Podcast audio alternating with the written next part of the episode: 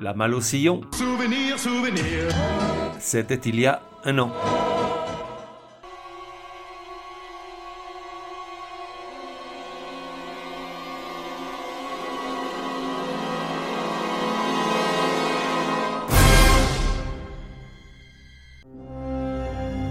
La voix des sillons, numéro 30.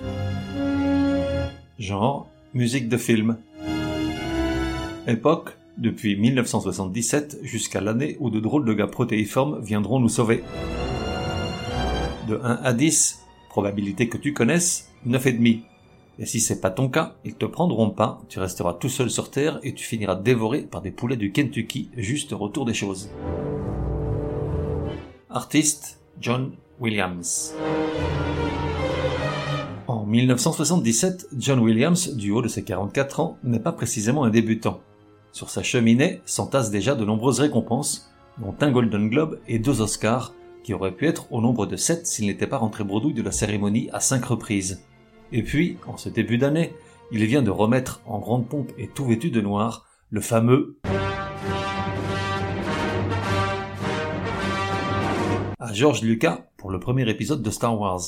Un air martial appelé à entrer dans la légende et à faire de son compositeur le roi Midas qui transforme en or, du bout de sa baguette de chef d'orchestre, non seulement ses partitions, mais également les longs métrages qu'il habille de ses envolées symphoniques marque de la maison. De son côté, Steven Spielberg, avec 13 ans de moins au compteur et une carrière d'autant plus courte, vient néanmoins de gagner ses galons en tant que réalisateur grâce au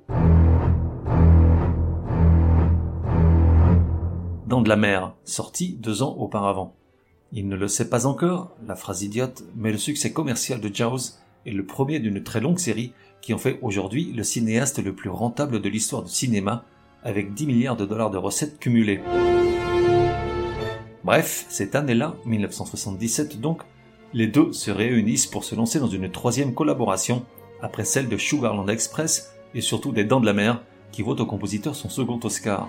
Steven Spielberg a en effet en tête de réaliser une drôle d'histoire d'extraterrestres qu'il appelle Rencontre du troisième type, et sans attendre le tournage, il commande la musique à John Williams, qui s'y attelle sur la seule base d'un scénario et de l'extraordinaire vision de Spielberg pour inventer des histoires qui collent à l'imaginaire des grands enfants que nous sommes.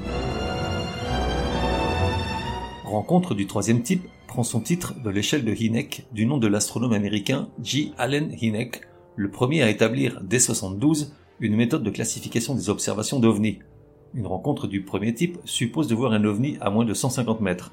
Une du second type de constater des traces ou des preuves matérielles laissées par un ovni. Quant au troisième type, il établit qu'il doit y avoir vision d'un ovni et de ses occupants. Depuis, tout un tas de types plus ou moins farfelus ont rallongé la liste afin d'y inclure de nouvelles étapes dans nos relations avec les petits hommes verts, celle sur la plus haute marche stipulant qu'il doit y avoir copulation éthylique, mariage forcé, naissance multiple de trucs indéfinissables, crédit sur 3000 ans et maison dans la périphérie de Proxima du Centaure. Spielberg et les extraterrestres, ça remonte à loin. En 1964, alors que le petit Steven n'a pas encore 18 ans, il réalise son premier long métrage, Firelight, soit 10 ans avant le film considéré jusqu'à présent comme son premier, Sugarland Express, puisque Duel de 71 n'était à la base qu'un téléfilm. Dans Firelight, tourné intégralement en Super 8, avec pour musique des compositions de Spielberg lui-même à la clarinette, il relate l'enquête de scientifiques autour de faits étranges qui surviennent dans une bourgade d'Arizona, des lumières dans le ciel et des gars qui disparaissent, tout ça, tout ça. Et donc, 13 ans plus tard, rencontre du troisième type. Je ne refais pas l'histoire, je pars du principe que tout le monde l'a vu, et si c'est pas ton cas, oublie les KFC et fais-toi vegan. En gros, le film est divisé en trois parties. On a d'abord les tribulations de Claude Lacombe, le scientifique français joué par Truffaut, qui enquête dans le monde entier sur des événements étranges. Puis, on a le périple de Richard Dreyfus, accompagné de Terry Garr, la mère du petit Barry, enlevée par les extraterrestres, pour parvenir jusqu'au lieu de la rencontre pourtant tenu secret par l'armée. Et enfin, le premier contact tant attendu entre les extraterrestres et nous, les humains, malheureusement représentés par des Américains, ça donne pas une bonne image. Pendant les deux premières parties, John Williams fait du John Williams, rien à dire, avec ce qu'il faut de tensions angoissantes et de symphonies retentissantes, mais soyons honnêtes, si l'année d'après John Williams gagne l'Oscar pour Star Wars, alors qu'il est nominé pour les deux films, c'est que celle de rencontre du troisième type n'est simplement pas sa meilleure. Voici un petit collage d'extraits tirés de la bande originale, difficile de se souvenir à quelle scène ils correspondent.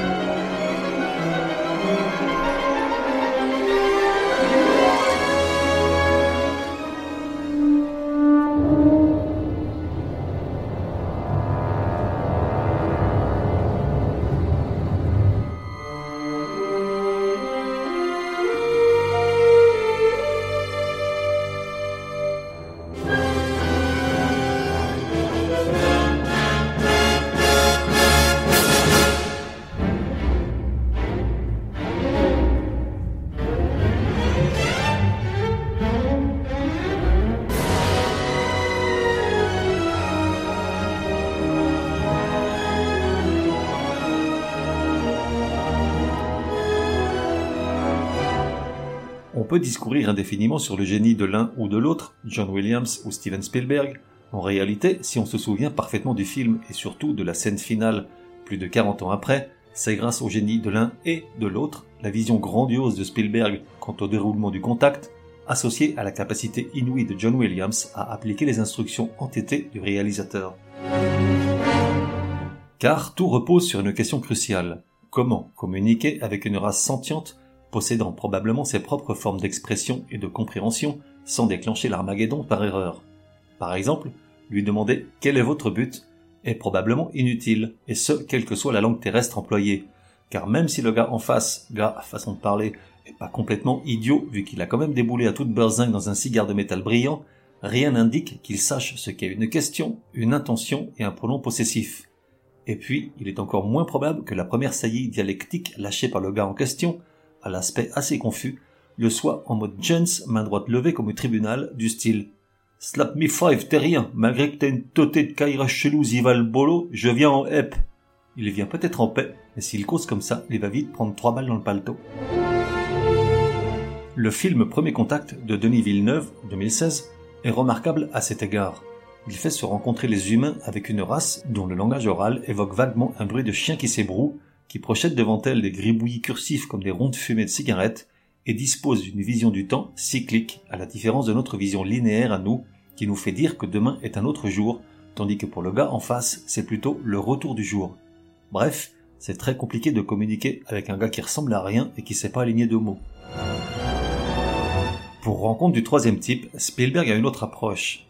En partant du principe que rares sont les langages universels, comme, du côté des mathématiques, les nombres premiers, incontournables quelle que soit la planète sur laquelle tu vis, il fait le pari de la musique et des couleurs, car force est de reconnaître que des sons et des couleurs, il y en a partout dans l'univers, même si le gars a trois nez et pas d'oreilles, et ne voit que les infrarouges ou les ultraviolets. Et alors, il a une idée de génie. Il demande à John Williams de composer un motif de cinq notes, avec lequel exprimer une forme de salut universel entre deux races. Hello, en anglais, cinq lettres. Probablement la commande la plus complexe qu'on ait jamais passée à John Williams, car pour un musicien habitué aux symphonies éclatantes et aux partitions où se chevauchent de multiples instruments, inventer une mélodie de seulement cinq notes est un véritable challenge. Il en compose des centaines, mais aucune ne trouve grâce aux esgourdes de Spielberg.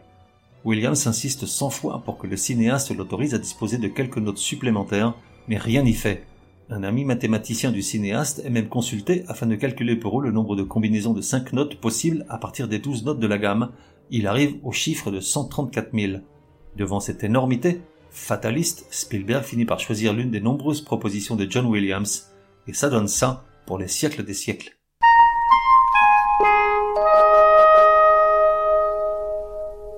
Dans le film, les scientifiques sont juchés sur une estrade, derrière un énorme synthétiseur et devant un panneau composé de spots rectangulaires de couleurs. À chaque note jouée correspond une tache de couleur. En face, le gigantesque et merveilleux vaisseau mère, qui flotte à quelques mètres au-dessus du sol, fonctionne sur le même principe et répond note pour note, couleur pour couleur, puis les mélodies et les lumières s'emballent, et ça dure deux minutes, et c'est magique, et toute ma vie j'ai voulu être Richard Dreyfus et pénétrer dans le vaisseau et partir avec eux, et l'épisode s'achève là, et je te laisse avec la bande son tirée du film, pas du disque, gros vénard. If everything's ready here on the dark side of the moon, play the five tones.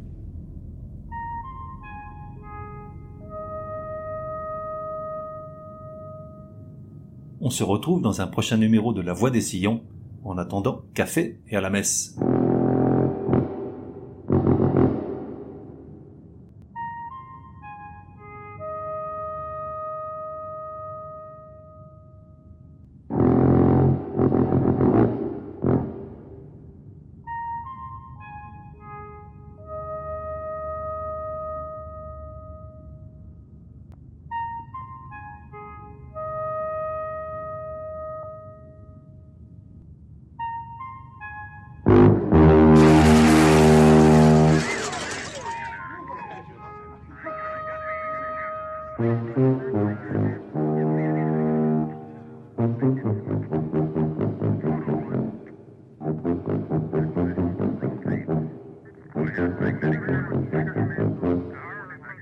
Six quavers, then pause.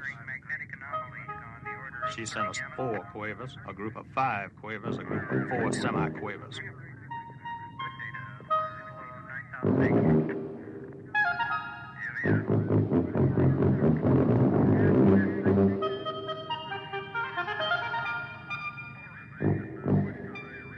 The only thing these phrases have in common are five six. I hope somebody's taking all this down. What are we saying to each other? Seems they're trying to teach us a basic tonal vocabulary. It's the first day of school, fellas.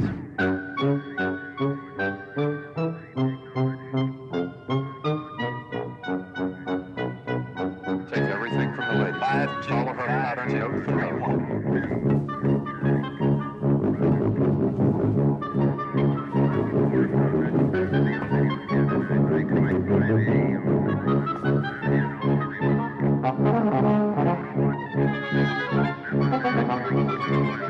Have a translation airlock on their audio signal.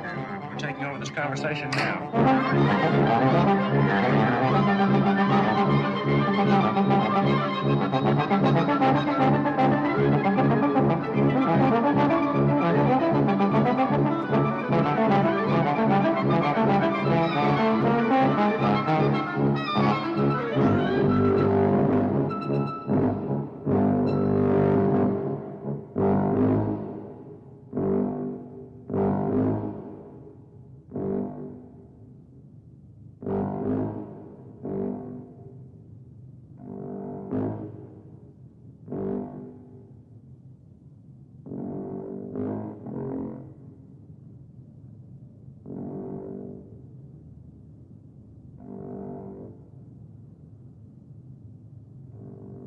Et voilà, that's all Fox. Pour me contacter, me dire que vous avez adoré ou pas du tout, mais j'y crois pas.